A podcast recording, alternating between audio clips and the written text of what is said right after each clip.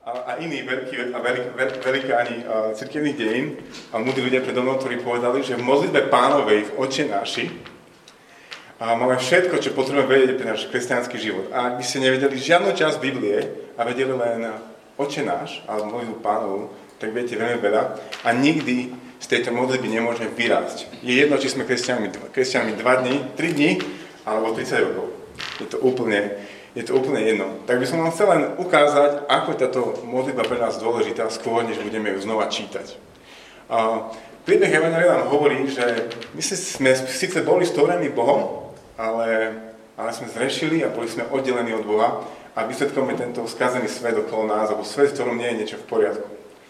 Ale Boh nás Ježišovi Kristovi zachránil a robil neuveriteľnú vec, že my, hriešní ľudia, ty a ja, poznačení tým najhorším, čo sa asi len dá, my môžeme volať dobrého Otca v nebi našim Otcom.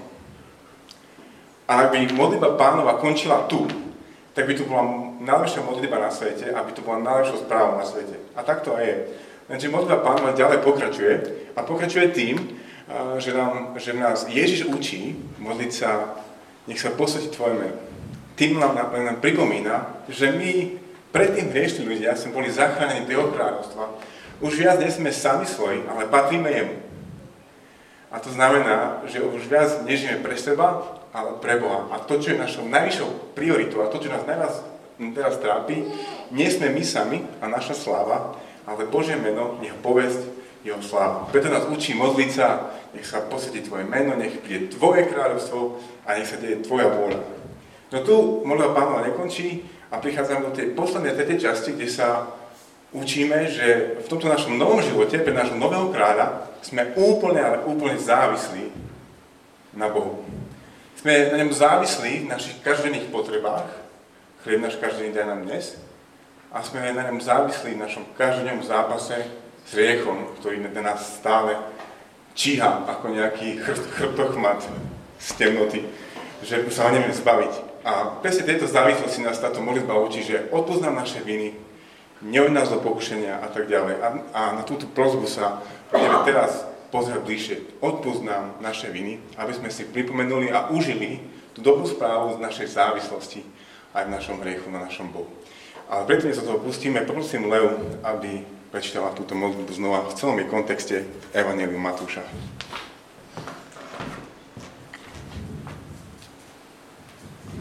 Takže čítame z Evanelia podľa Matúša, 6. kapitola od 5. do 15.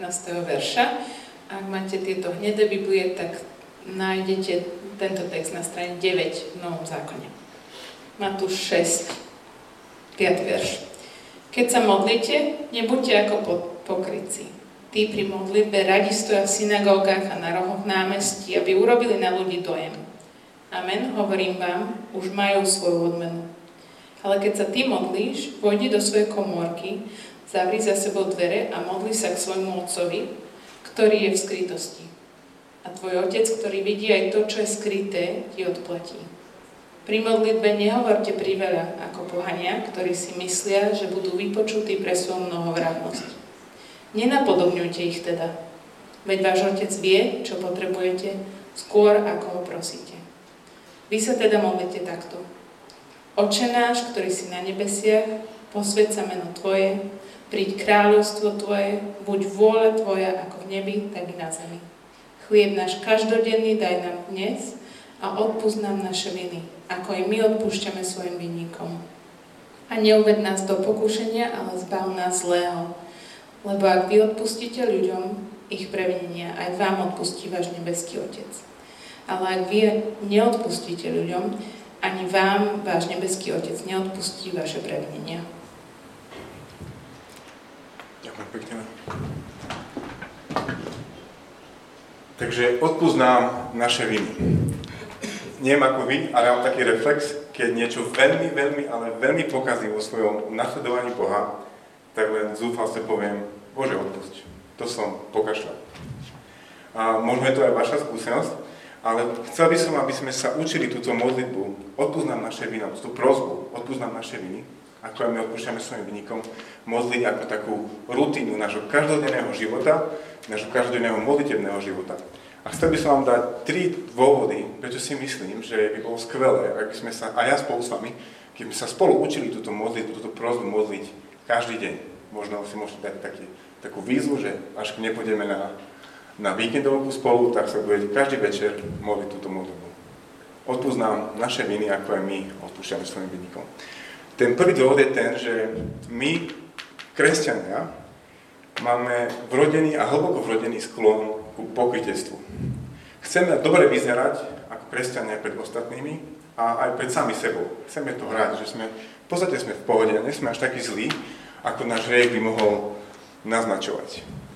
A čítali sme to hneď v tom úvode toho textu, ktorý, Lea čítala, že vlastne nebuďte ako pokryci, ktorí sa modlí tak, tak na oko, aby dobre vyzerali. My túto tendenciu máme, táto pasa je to pre nás stále, ale modlitba oče náš a, a tiež aj prosba odpoznať naše viny nás toho vytrhuje. Že ty stále máš toho na rováši.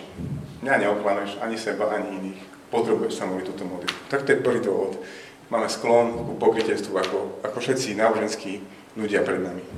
Ten druhý dôvod, prečo by bolo skvelé, ak by sa táto modlitba stala súčasťou našho každodenného modlitebného života, je tá, že aj táto prozba nám pripomína, že, sme, pri, že sme, naše životy sú súčasťou veľkého príbehu, v ktorom Boh zachránil hriešných ľudí, tento Boh je stále spravodlivý a chce, aby sme ho nasledovali, no my to nevieme.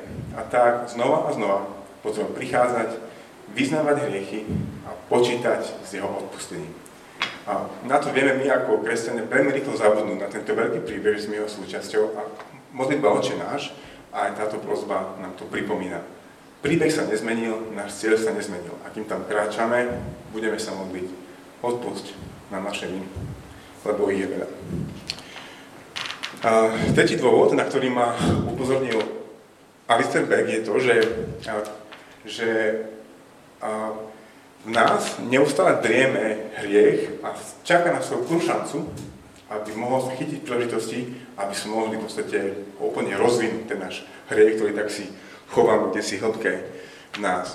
Toto je nebezpečenstvo, ktoré nás drieme a ak, ho, ak si dáme pozor, tak môže úplne vypuknúť novým plameňom. Apoštol Pavel jeden vo svojich listov opisuje ľudí týmito slovami. Len počúvajte. Je to v liste Rímanom hneď prvej kapitole od 28. verša. A pretože odmietli uznať Boha, vydal ich Boh na pospas ich skazenému rozumu. Takže robia, čo sa neslúši. A teraz to počúvajte, ako ich opisuje. Sú plní všelijakej nespravodlivosti, zloby, lakomstva, zla, plný závisti, vraždy, sváru, podvodu, nízkosti. Sú, sú to klebetníci, ohovárači, tí, ktorí nenávidia Boha, násilníci, domyš, domyšľavci, chválenkári vymýšľajú zlé veci, neposlúchajú rodičov, sú nerozumní, nestáli, neláskaví, nemilosrdní. Ak chcete sa to, môžete naučiť na spamäť, keď chcete byť ešte viac pesimisticky v tomto svete. A, ale toto je niečo, čo vdeme v nás a čaká na príležitosť. Ak, ak chcete sa predstavte ako nejaký taký dobre vysušený stok slamy, ktorý bol doteraz vidno všade na poliach, bolo tak sucho. Všetky tieto, zloba, klamstvo, zlo a závy, svár, podvody, všetko je to pekne naokladané, ako, ako suché drevo alebo stov slamy. A stačí jedna iskra a všetko spolkne novým plameňom a horí všetko a všetci majú z toho škodu. Aj my sami a ľudia okolo vás. Toto všetko nás, nás proste len čaká na to, aby to mohlo, mohlo spolknúť.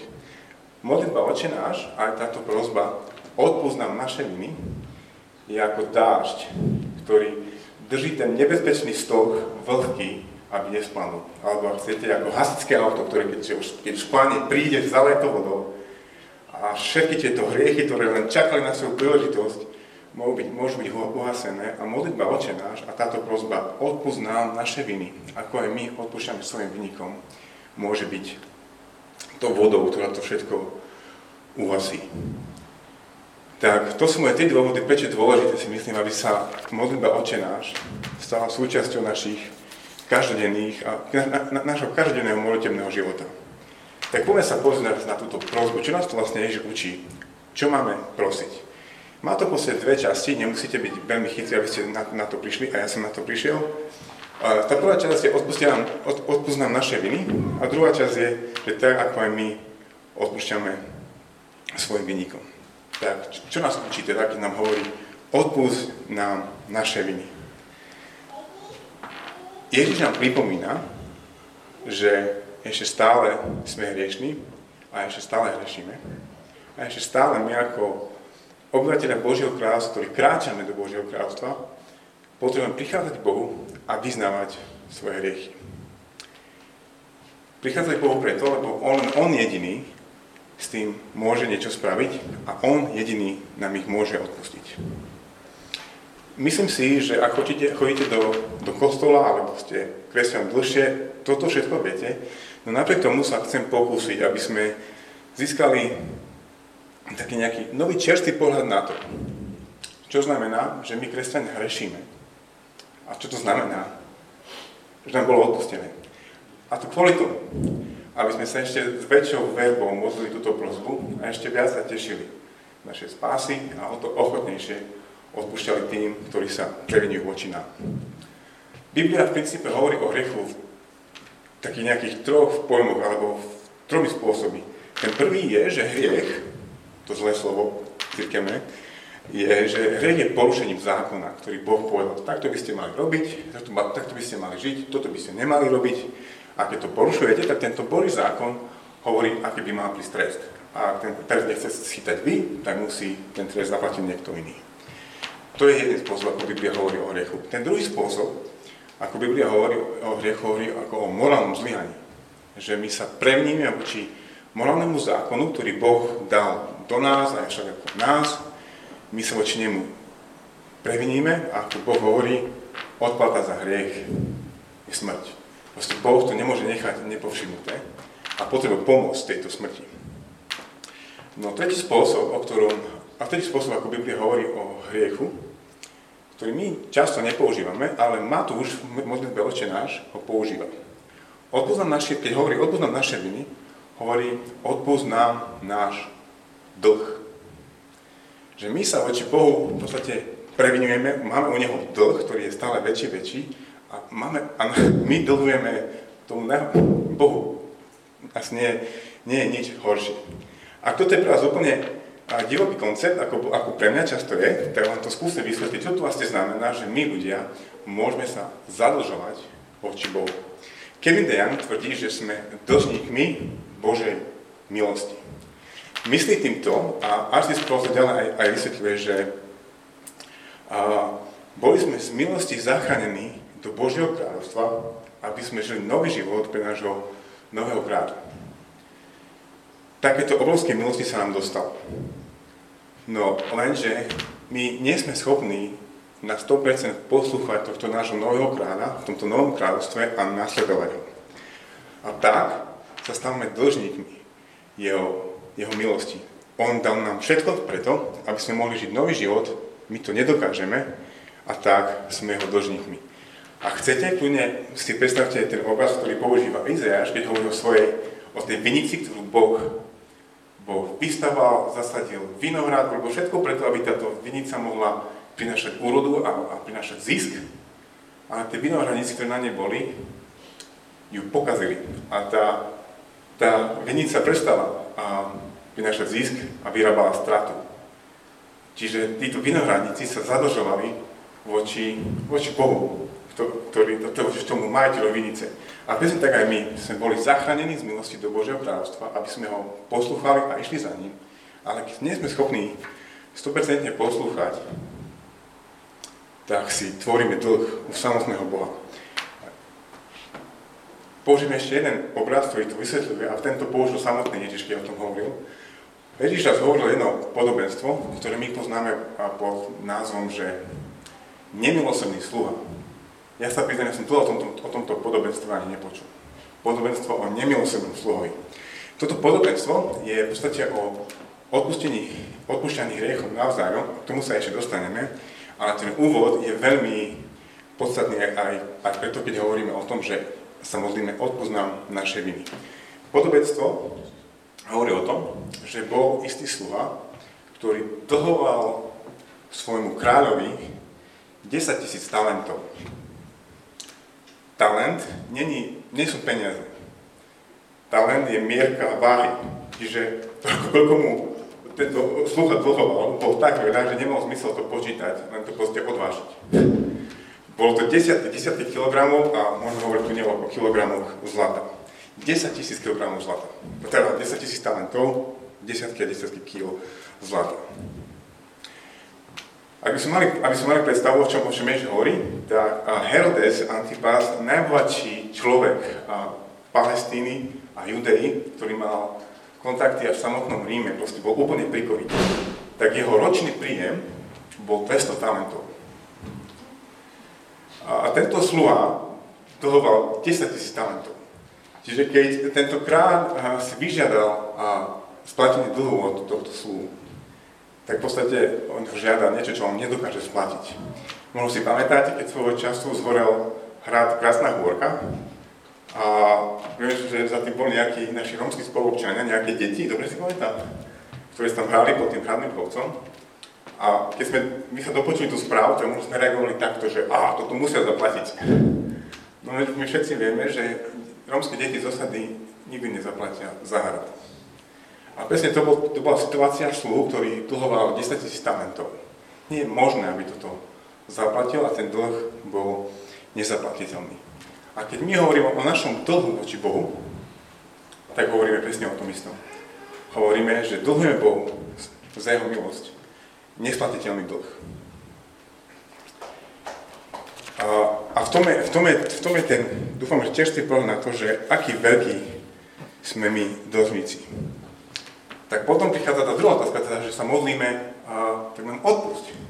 A, odpust nám tento dlh. A tu sa musím priznať, že a ja som si dlho myslel, že odpúšťanie dlhov je vec nejakého vnútorného postoja srdca, že a, mám ťa rád, ľúbim ťa, odpúšťam ti, neriešim dlh. Ale ak, keď vám, keď vám už niekto dlho peniaze, tak viete, že odpustenie dlhu niečo stojí. Keby ste mi požičali vaše Ferrari, keby ste ho mali, a ja ho rozplakám jedna akože na Trnavskom byte, tak vy môžete odpustiť, lebo ma ľúbite, ale vy ste prišli o Ferrari. To Ferrari vám už nikto nevráti. A presne takto je aj s odpustením dlhu. Dlh, odpustenie dlhu niečo stojí a vždycky platí ten, kto odpúšťa.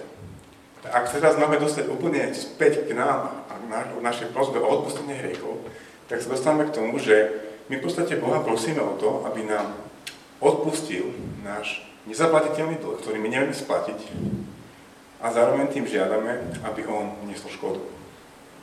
A odpoveď na túto modlitbu, odpust nám naše viny z Božej strany, je áno. On poslal svojho syna Ježiša Krista, ktorý zomrel za tento dlh, splatil ho vlastným životom, ktorý my sme mali žiť, vlastnou smrťou a utrpením. A to je tá dobrá správa, že my, keď sa modlíme túto modlitbu, tak sa môžeme modliť s nádejou, že bude a bola vypočutá v Ježišovej Kristovi. Preto môžeme prísť hoci kedy, každý deň s touto prozbou, odpúsť nám naše viny, lebo vieme, že nie je nič, či by sme mohli zaplatiť späť náš dlh, ale vieme, že Ježiš Kristus tento dlh zaplatil tak sa môžeme teda ešte spýtať takú úplne hypotetickú otázku. Tak, uh, dobre, tak všetky naše dlhy boli splatené Ježišom Kristom, prečo sa ešte modliť o odpustenie? Keď je to všetko vybavené, splatené, ako vravel Odenov, proste z tej, z tej debetnej karty všetko vymazané, tak čo sa v tom hrábeš, nerieš. Uh, na to odpovedal Ježiš jednom, jednom uh, až vtipnom rozhovore s učeníkmi v Evangeliu Jána, keď nám, keď nám Práve od, keď je tam ten príbeh o tom, ako Ježiš umýval nohy svojim učeníkom. A Peter, ako, ako trošku poznáte z čítania Biblie, tak tento veľký nadšenec povedal, nie pane, celého nohu mi, aj, aj hlavu, aj nohy, aj všetko mi umy, lebo ja som to, Peter chápal, že to je o očistení od hriechov. Ale Ježiš mu povedal, nie Peter, tebe stačí, keď ti umiem nohy. Ty si už čistý bez slova, ktoré som vy ste už čistí pre slova, ktoré som vám hovoril. Myslel tým na evanelium o tom, že má zomrieť za svojich učeníkov. V tomto, presne v tomto zmysle sa my, aj my potrebujeme modliť túto modlitbu. my chodíme každý deň po Bratislave, tady, a v podstate sa previnujeme novým a novým spôsobom voči Bohu. Stále si nahromadzujeme ten dlh. A keď vieme, že naše všetky dlhy boli zaplatené a Ježišovi Kristovi, stále potrebujeme, môžeme a máme prísť Bohu každý deň a práve odpúsť nám naše dny.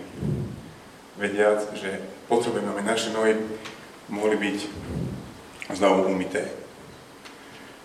Takže keď sa modlíme túto modlitbu, tak sa nemodlíme túto modlitbu s postojom, my kresťania, keď sa túto modlitbu modlíme, tak sa nemodlíme s postojom nejakého kriminálnika pred kartom, pod čivenicou, že zmiluj sa, odpust mi, ale je to prozba dieťaťa, ktorá, ktorý prichádza k svojmu milovanému nebeskému Otcovi s prozbou, to som pokašľal, mrzí ma to, odpust mi to. S takýmto postojom môžeme vždy prísť Ježišovi Kristovi k Bohu a prosiť, odpúsť nám naše viny, pretože On bol všetko preto, aby mohli byť odpustené. Poďme na tú druhú prozbu, ktorá, ktorá vychádza z tejto prozby. Že odpúsť naše viny, ako aj my odpúšťame svojim vinníkom. Keď pozrieme na túto prozbu, tak v podstate a, prosíme o to, aby sme mohli my žiť vo svetle Ježišovo odpustenia voči nám. Prosíme o to, aby táto Ježišo, Ježišové splatenie dlhu nášho sa stalo zdrojom sily pre odpustenie ľuďom okolo nás. To podobenstvo o nemilosrdnom slovo, ktoré som vravel, pokračuje tým, že tento sluha, ktorý bolo odpustené, ten nesplatiteľný dlh, odišiel od svojho kráľa, prišiel k svojmu dlžníkovi, ktorý mu dlhoval niečo ešte oveľa menej, niečo, čo, na čo by ten jeho dlžník mohol zarobiť za, za pol práce. A tento nemilosrdný sluha odmietol splatiť, odmietol odpustiť dlh. Odmietol, to spla- odmietol sa zutovať nad svojim dlžníkom kvôli tomu, že mu asi nedocvakol, ako veľmi mu bolo odpustené, že mu bol odpustený nesplatiteľný dlh. A presne takýmto spôsobom sa naše odpustenie môže stať zdrojom síly odpustenia ľuďom okolo nás. Tým, že my, ktorí poznáme Boží príbeh a Boha v tomto príbehu, vieme, že nám bolo odpustené, ne, ne, nemysliteľná suma nám bola odpustená a preto môžeme my odpúšťať iným.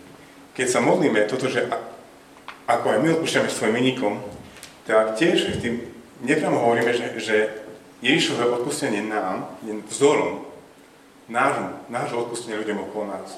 Tak ako Ježiš odpustil, tak aj my iným. Čo je, čo je na Božom, alebo Božom odpustení Ježišovi Kristovi voči nám také špeciálne, že sa nám to musí stať vzorom, že my o odpustení vieme veľa. Spievame o tom piesne, píšeme o tom básne, všetci vieme, čo je odpustenie.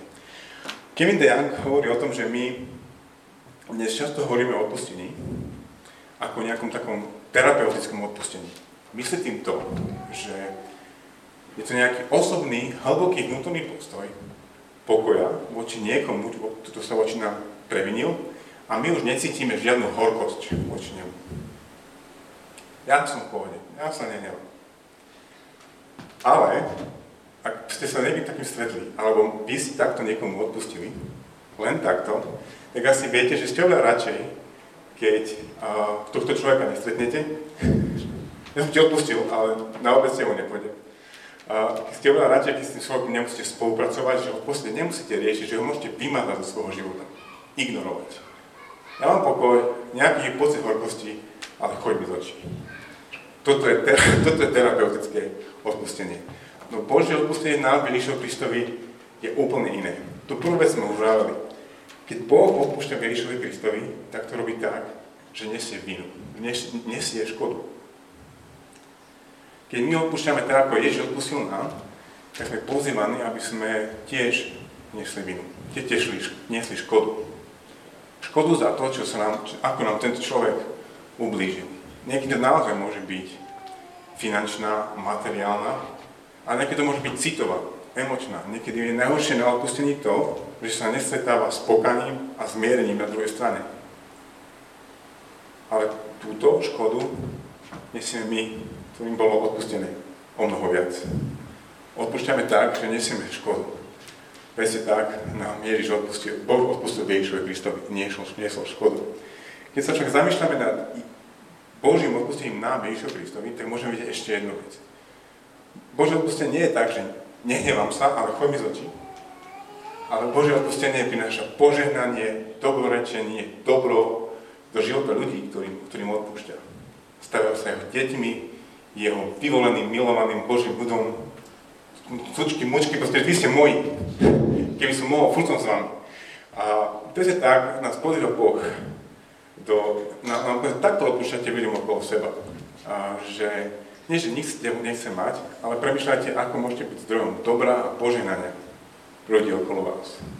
Nie preto, že je to cnosné, to by bolo málo, ale preto, že práve týmto spôsobom ukazujete sebe aj svetu, že vám takto bolo odpustené, oveľa väčší dlh. A ja takto chcem odpúšťať tým, ktorí sa prevenili voči mne. Čiže Ježišové odpustenie nám, je, je, odpustenie voči nám je náš zdroj odpustenia našim vynikom, ale aj vzor. Je to však posledný aspekt tohto odpustenia, ktoré je nám zdrojom a vzorom, že v tomto odpustení je aj istý druh varovania. Ak máte Bibliu otvorené, a to je posledné, do čo budeme pozerať dnes večer, z tejto modlitby, sú verše 14 až 15, ktoré by žiadnemu čitateľov Biblie nemali dať spať. Verše 14 až 15 hovoria o odpustení toto. Lebo ak vy odpustíte ľuďom ich previnenia, aj vám odpustí váš nebeský Otec. To už vieme. Ale ak vy neodpustíte ľuďom, ani vám váš nebeský Otec neodpustí vaše previnenia. Na to prvé čítanie, a väčšinou to prvé čítanie je správne, by sa dalo povedať, že naše odpustenie ľuďom okolo nás, našim vynikom, je, má niečo spoločné s odpustením Boha voči nám. Že je niečo ako podmienkou, že ak my sme schopní odpustiť, aj Boh nám, bude, aj boh nám odpustí. A to je a nie je pravda. Biblia nám na mnohých miestach hovorí, že naša, naše zmierenie s Bohom, naše odpustenie je z milosti. A ani naša schopnosť odpúšťať sa nemôže stať novým platidlom za Božiu milosť v našom živote. To je jasné. Ale napriek tomu Ježiš hovorí v 15. verši, ale ak vy neodpustíte ľuďom, ani vám váš nebes, nebeský Otec neodpustí vaše previnenia. Naša schopnosť odpúšťať iným má teda aj tak má dosah na náš kresťanský život, ako ho žijeme. Tu nám môže pomôcť kontext, v ktorom sa tieto slova nachádzajú. A ten kontext je, je kázeň nahore. A kázeň nahore začína tými známymi blahoslavenstvami, ktoré majú dve polovice, že teraz bude ťažko, kresťania moji drahí, ale potom bude dobre. A blahoslavení plačúci teraz, lebo oni potom potešenia do dôjdu. A my určite nerozmýšľame nad týmito blahoslavenstvami, nad týmito ťažkosťami teraz, ako platidlom. Že ak budete dosť trpieť, tak si zaplatíte väčšnosť nebi. Ak budete dosť plakať, zaplatíte, zaplatíte si väčšnosť nebi. Vôbec tak nie.